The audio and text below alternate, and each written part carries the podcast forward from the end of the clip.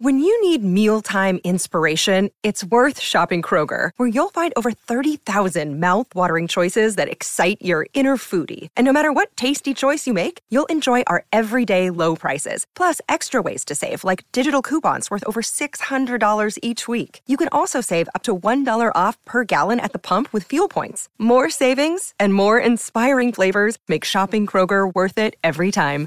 Kroger, fresh for everyone. Fuel restrictions apply.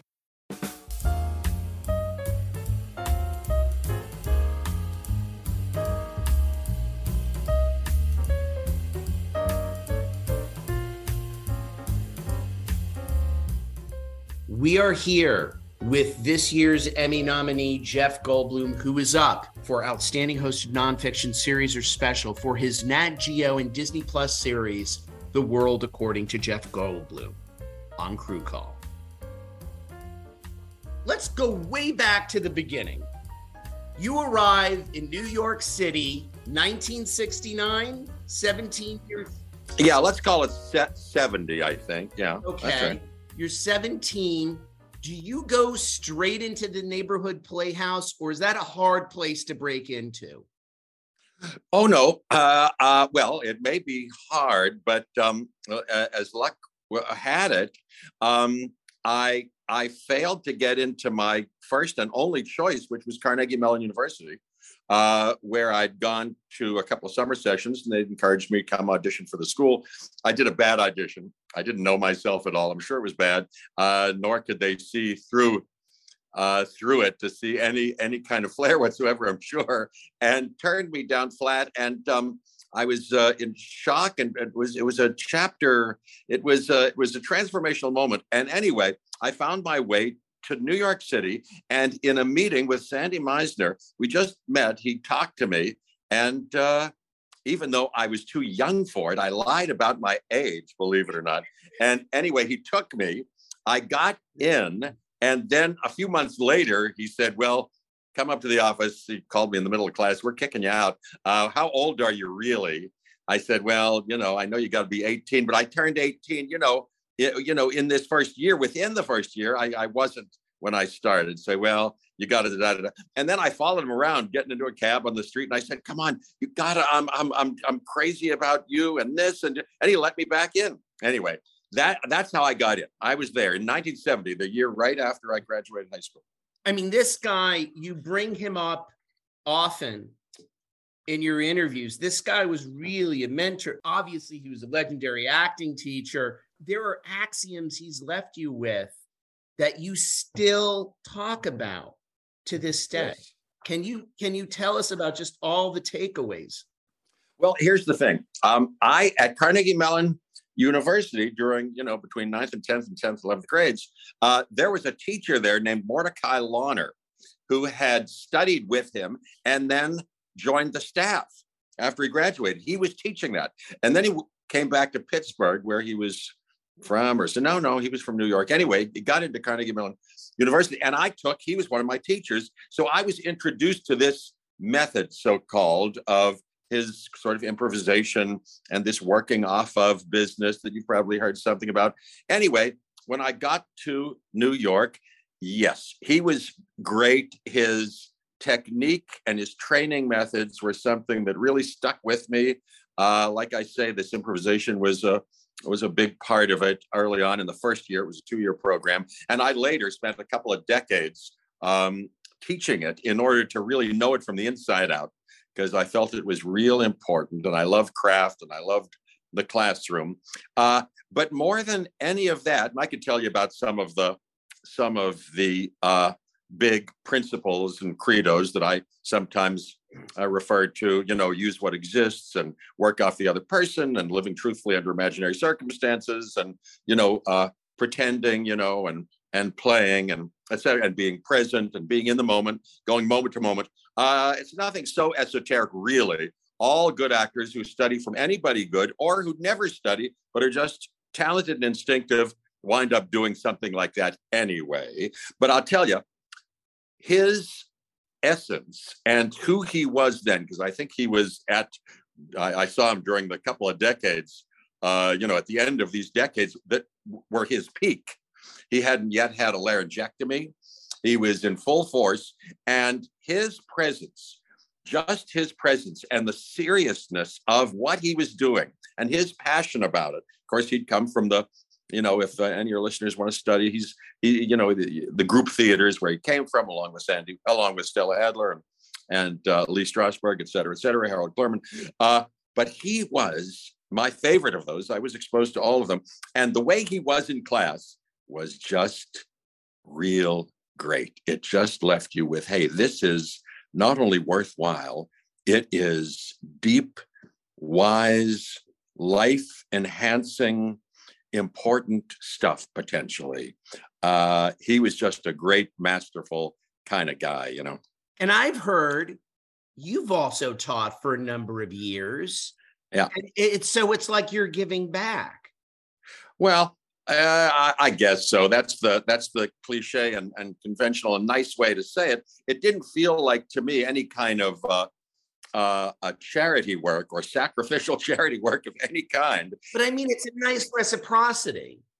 Well, it kind of is in an organic, so, so to speak, way because, like I say, I really wanted to learn it from the inside out and go, hey, I, you know, I got to know what he was getting at so I could communicate it, so I know it for myself more clearly. But within that, like I say, I love the classroom. And I did get a big bang out of actually trying to impact the studies and the lives of other people, students. It's a healthy thing to do, and it's a fun thing to do. And for me, just not only educational, but wildly stimulating. I would go home and I couldn't stop thinking, geez, how about this person and that person? What can I tell them? And ah, I'd never articulated it in this way before. And now I understand it better myself, et cetera, et cetera. And I would act with them. It was a chance to, I hope I was, it was good for them. But I, I played with them a lot. Anyway, I loved it. So then I'm looking at your resume and your film career even though they were small parts, you were on fire from the moment. Charles Bronson's Death Wish, two back to back Robert Altman films, Nashville and California Split. How did that all happen? Was that all off of you being on Broadway? I mean, what an amazing roll of the dice. It was a roll of the dice. You're absolutely right. And just a lucky, miraculous series of breaks that, unlike most people's stories in a very uncommon way, it clicked from the beginning. I kind of fell into this Two Gentlemen of Verona musical that was the biggest hit up until then that the Shakespeare Festival had ever had. So I worked with Joe Papp and you know all the people there, and Raul Julia who was that show. That was fantastic. And then I studied more. I finished up this more study with uh, William Esper, who's a great acting teacher. You've heard Sam Rockwell and different people talk about him. He was wonderful. Uh, and then went out and said, gee, I guess I got to try to get a job at this. And the first thing I went up for was El Grande de Coca Cola, this off Broadway kind of revue show that was suited for me, this part, and showed me off. Um, an agent saw me that, started to send me up for things. The first movie that he sent me up for was Death Wish. I improvised and auditioned with a bunch of other people in um, Columbus Circle in the middle of Manhattan, and I got it. And it went on to be um, not the most highly esteemed critical uh, uh, uh, offering, but a big hit. And I had a fantastic time for those few days or week on the set. And then Robert Altman saw me in that El Grande de Coca Cola, not only that agent, but he called me up after seeing that and said, uh, You want to be in this movie, California Split? So they flew me out to California. I did this small part in this movie that's very good. I've seen it recently. I think it's really uh, it was Altman during his very fertile heyday, and uh, and Elliot Gould and George Segal are terrific in it. I have a, have a, a scene or two in it, and had a great time doing that.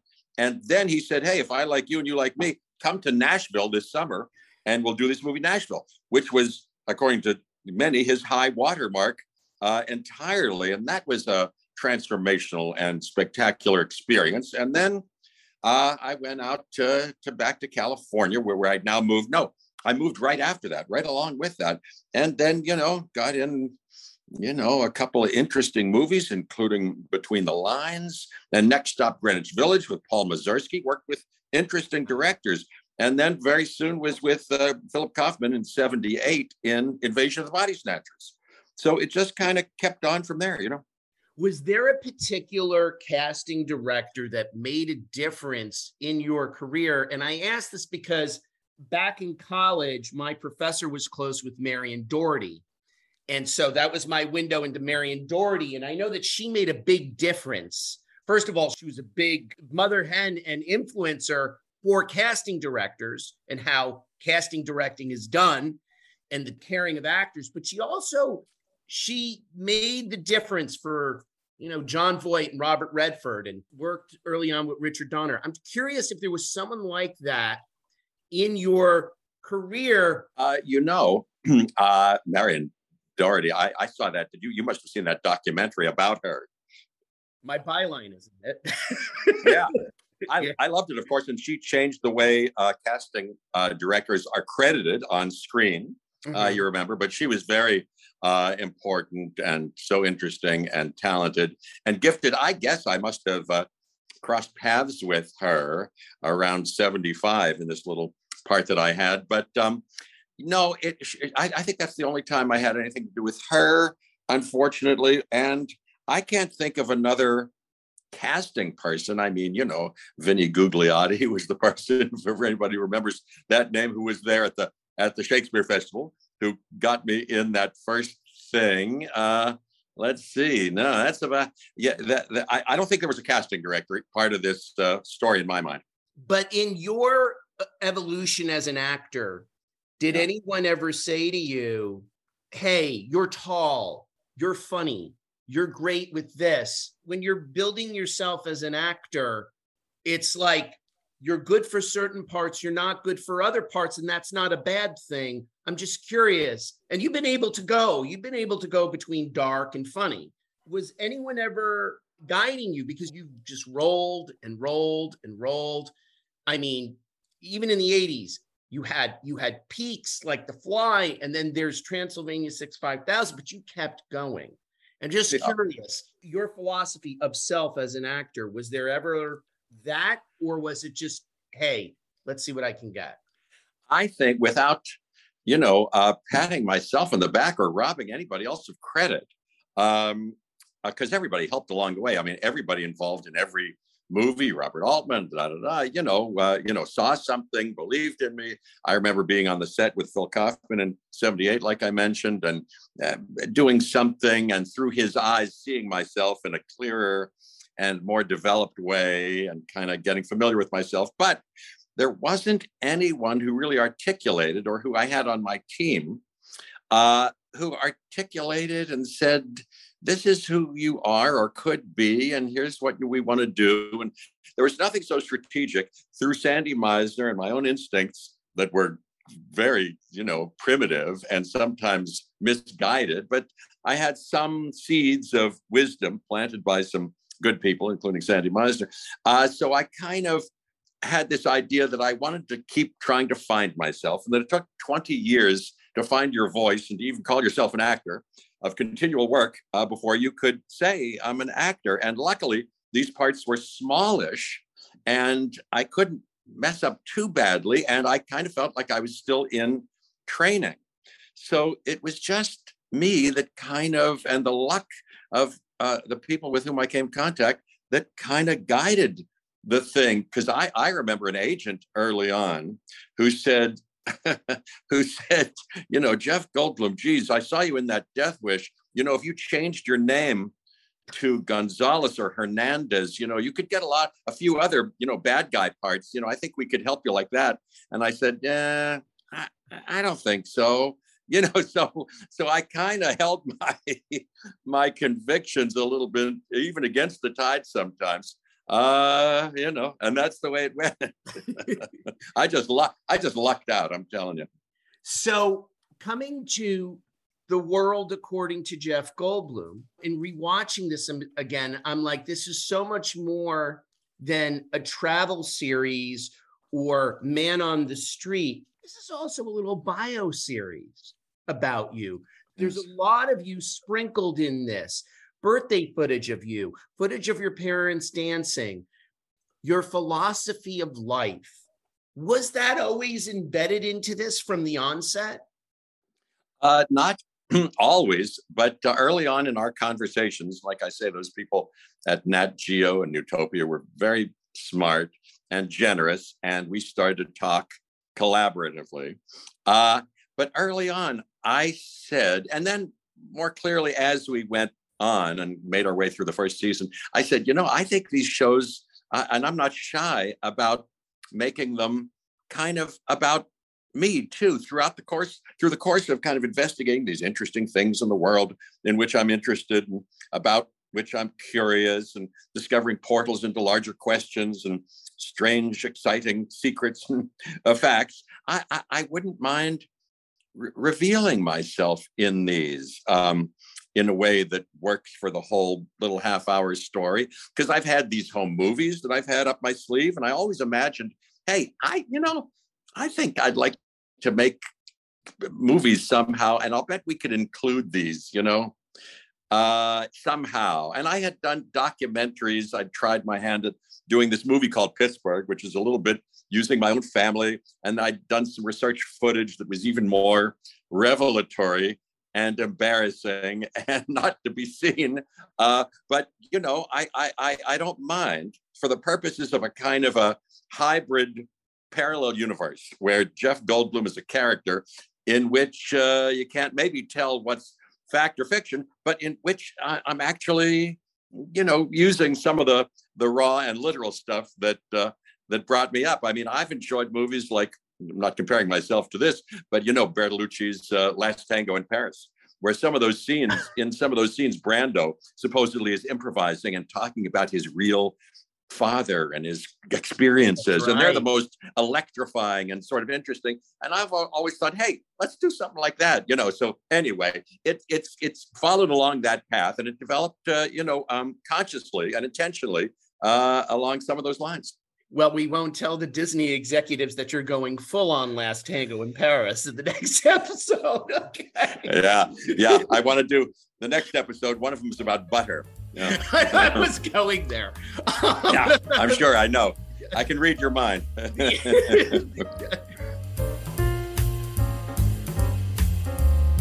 With the Lucky Land slots, you can get lucky just about anywhere. This is your captain speaking. Uh, we've got clear runway and the weather's fine, but we're just going to circle up here a while and uh, get lucky. No, no, nothing like that. It's just these cash prizes add up quick. So I suggest you sit back, keep your tray table upright, and start getting lucky. Play for free at LuckyLandSlots.com. Are you feeling lucky? No purchase necessary. Void where prohibited by law. 18 plus terms and conditions apply. See website for details with these episodes, the other thing that's also intriguing, and I mean this in a very good way, are the stunts. So, like, for example, in the birthday episode, you're walking on hot coals. And again, organically, do you and your producers have a discussion of, hey, what can we do with Jeff Goldblum that would be fun? You know, what kind of safe scenario could we put him in? And again, organic, not stunt for stunt's sake. Is there a continual discussion about that? Uh, yes, continual, but at some point, uh, I like to be surprised, and I let them kind of take over after, mm, you know, I'd given them my riffs and kind of free associations on my history with, feelings about, curiosities about one subject, or another, whatever we're, we're doing.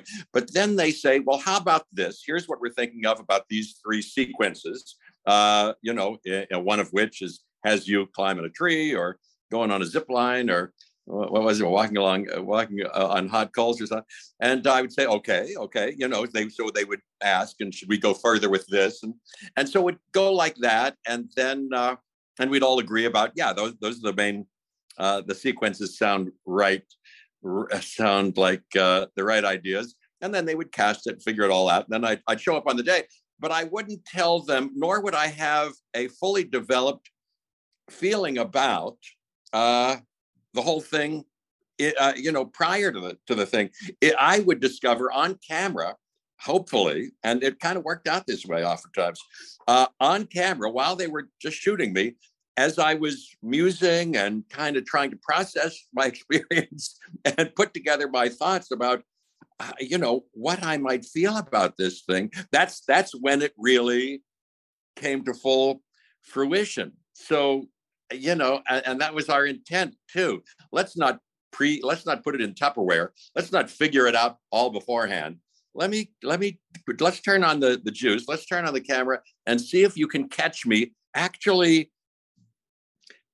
coming up with how I feel about this thing and my experience about the whole thing, you know, uh, et cetera, et cetera. It was kind of like that. Now, how long does this take to shoot a season? Do you set aside six months of your schedule or do you sprinkle this in? Like, okay, it's the second weekend in March. I'm going to Atlanta to shoot an episode.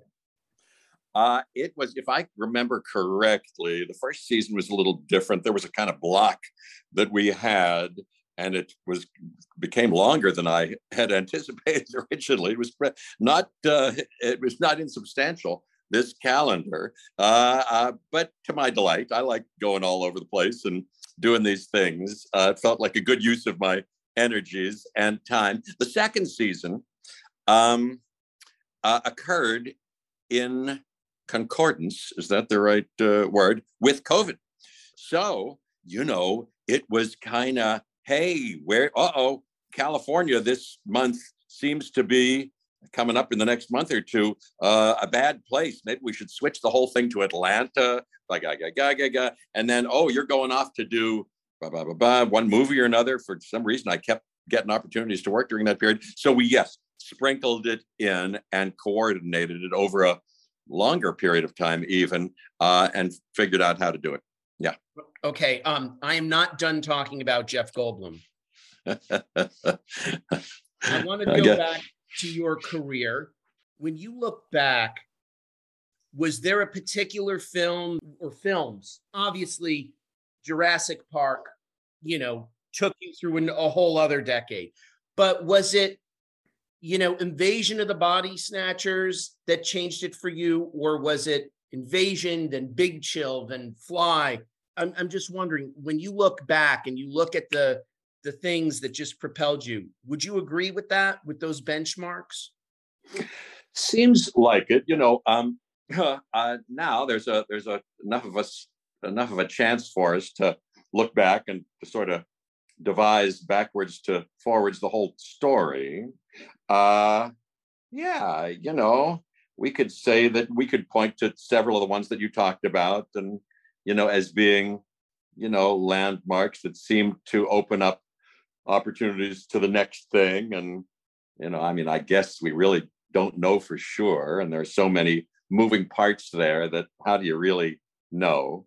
But yeah, we could say, yeah, Jurassic and The Fly and The Big Chill and da da da da da. And uh, one thing led to an, another. Uh, yeah, like that. But you know, but sometimes from the inside out, at the moment, it doesn't necessarily feel to me, has not always felt to me as if, wow, something has changed.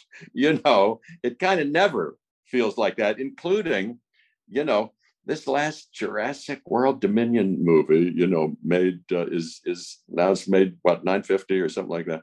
Mm-hmm. And uh, but you would be surprised, I'll bet, to know that I mean, on one hand, my manager says, "Hey, I think this is a you know you've you're sort of uh, come to the attention uh, uh, uh you know of one person or another and i think we're going to get some opportunities and some more scripts are coming in it seems like you know during this period.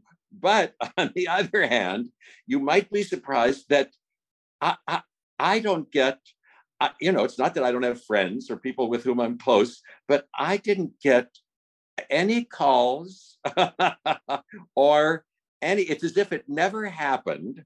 And then even amongst my you know bandmates you know maybe one person says hey yeah i saw that. Hey how about that? Besides that as if it as if it didn't happen. And then uh you know like that. Uh and even fans who come up and with kids i'm here shooting i'm in europe shooting this thing with parents with kids come up and say uh hey, we love you in Jurassic Park. I said, hey, did you see this last one? Yeah, yeah, we loved it. And, you know,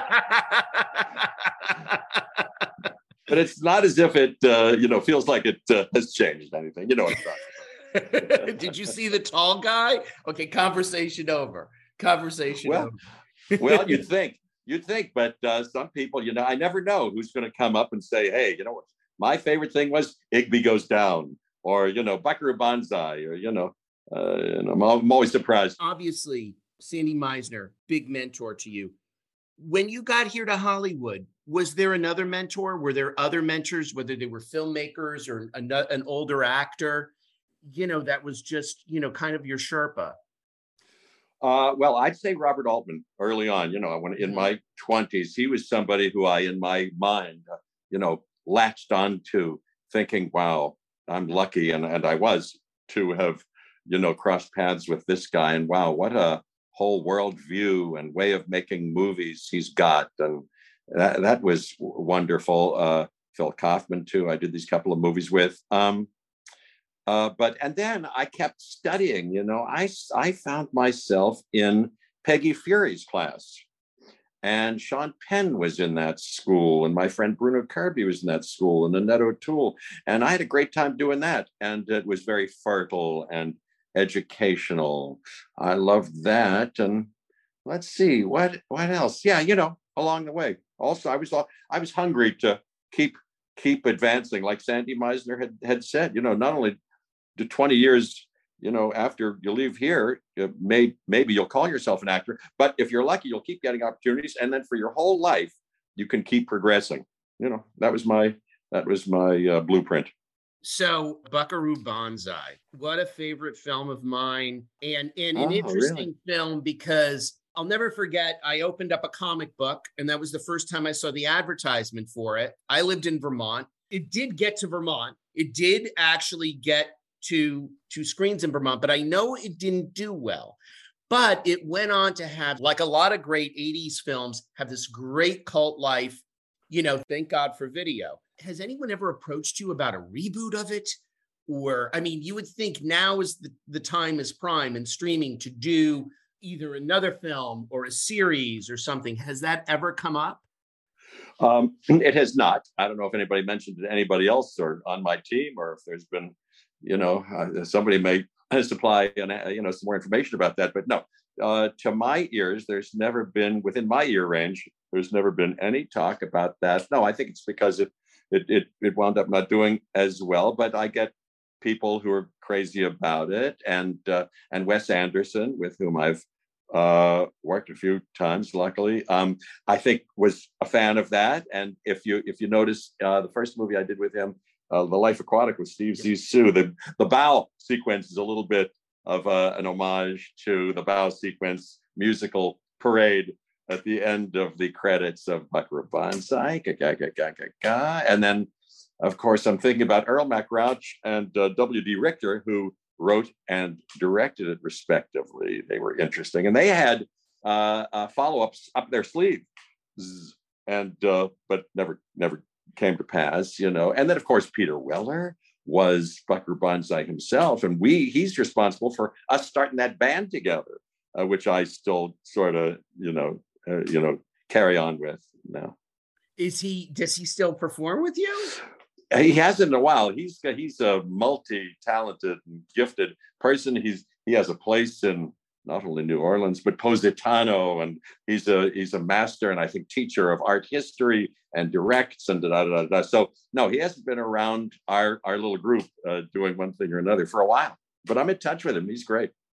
Now jumping from Altman all the way over to Wes Anderson and Taika, are these guys are they soulmates in, in terms of the way that they deal with an improv master such as yourself, or is Wes someone who's more by the book, meaning more by more strictly by the script? Yes, I'm no master of any kind. I'm still a humble student. Um, but yeah, those are two different uh, ends of the spectrum in my experience. Uh, Wes Anderson, whom I adore, who's a genius, um, is very much like uh, what I hear about the Coen brothers, with whom I'd love to work, and uh, and other people. You know, if you do, you know, David Mamet or plays of any kind, you got to do what they asked for verbatim. And likewise, Wes Anderson, by the time you get the script, which is not only beautifully and meticulously crafted uh, text wise and dialogue wise, but in his description of the visuals, as you can imagine. So you just put yourself into that thing. And then within that, it's my experience that he loves actors. And within those confines, it's a very beautiful, free, creative experience. Uh, uh, believe it or not. Uh, with Taika Waititi, who's also brilliant. Um, uh, the, uh, when I've worked with him for a little bit, it was pure, you know, we did the script, you know, but then went far afield and just played around and bounced off of each other and and uh, played with ideas and came up with crazy stuff. And I I did adore that too. Are you allowed to say if we'll see you again in the Marvel universe, or do they have you under a lock and key where you can't even say what you had for breakfast on set? No, I, am not imprisoned in any way. Nobody holds me down, man. Nobody no, but I mean, no. Will we see you again? That's the that's the question. Yes. You're not yes, allowed no. to tell me the answer. I'm just seeing if you can answer the question. Nobody puts baby in a corner, but um, the uh, I, so I would tell you if I knew, or maybe they would tell me if there was an answer to it, but I don't know the answer to it. So I, I I can't tell you any more than I know, which is because I don't know it. I hope so. What a wonderful world uh, and experience that I've had uh, with them, you know. Well, Jeff Goldblum, the executive producer and the host of The World According to Jeff Goldblum, I can't thank you enough. I can't thank you enough. The gratitude is all on my side. How about that, Dr. D'Alessandro? Thank you.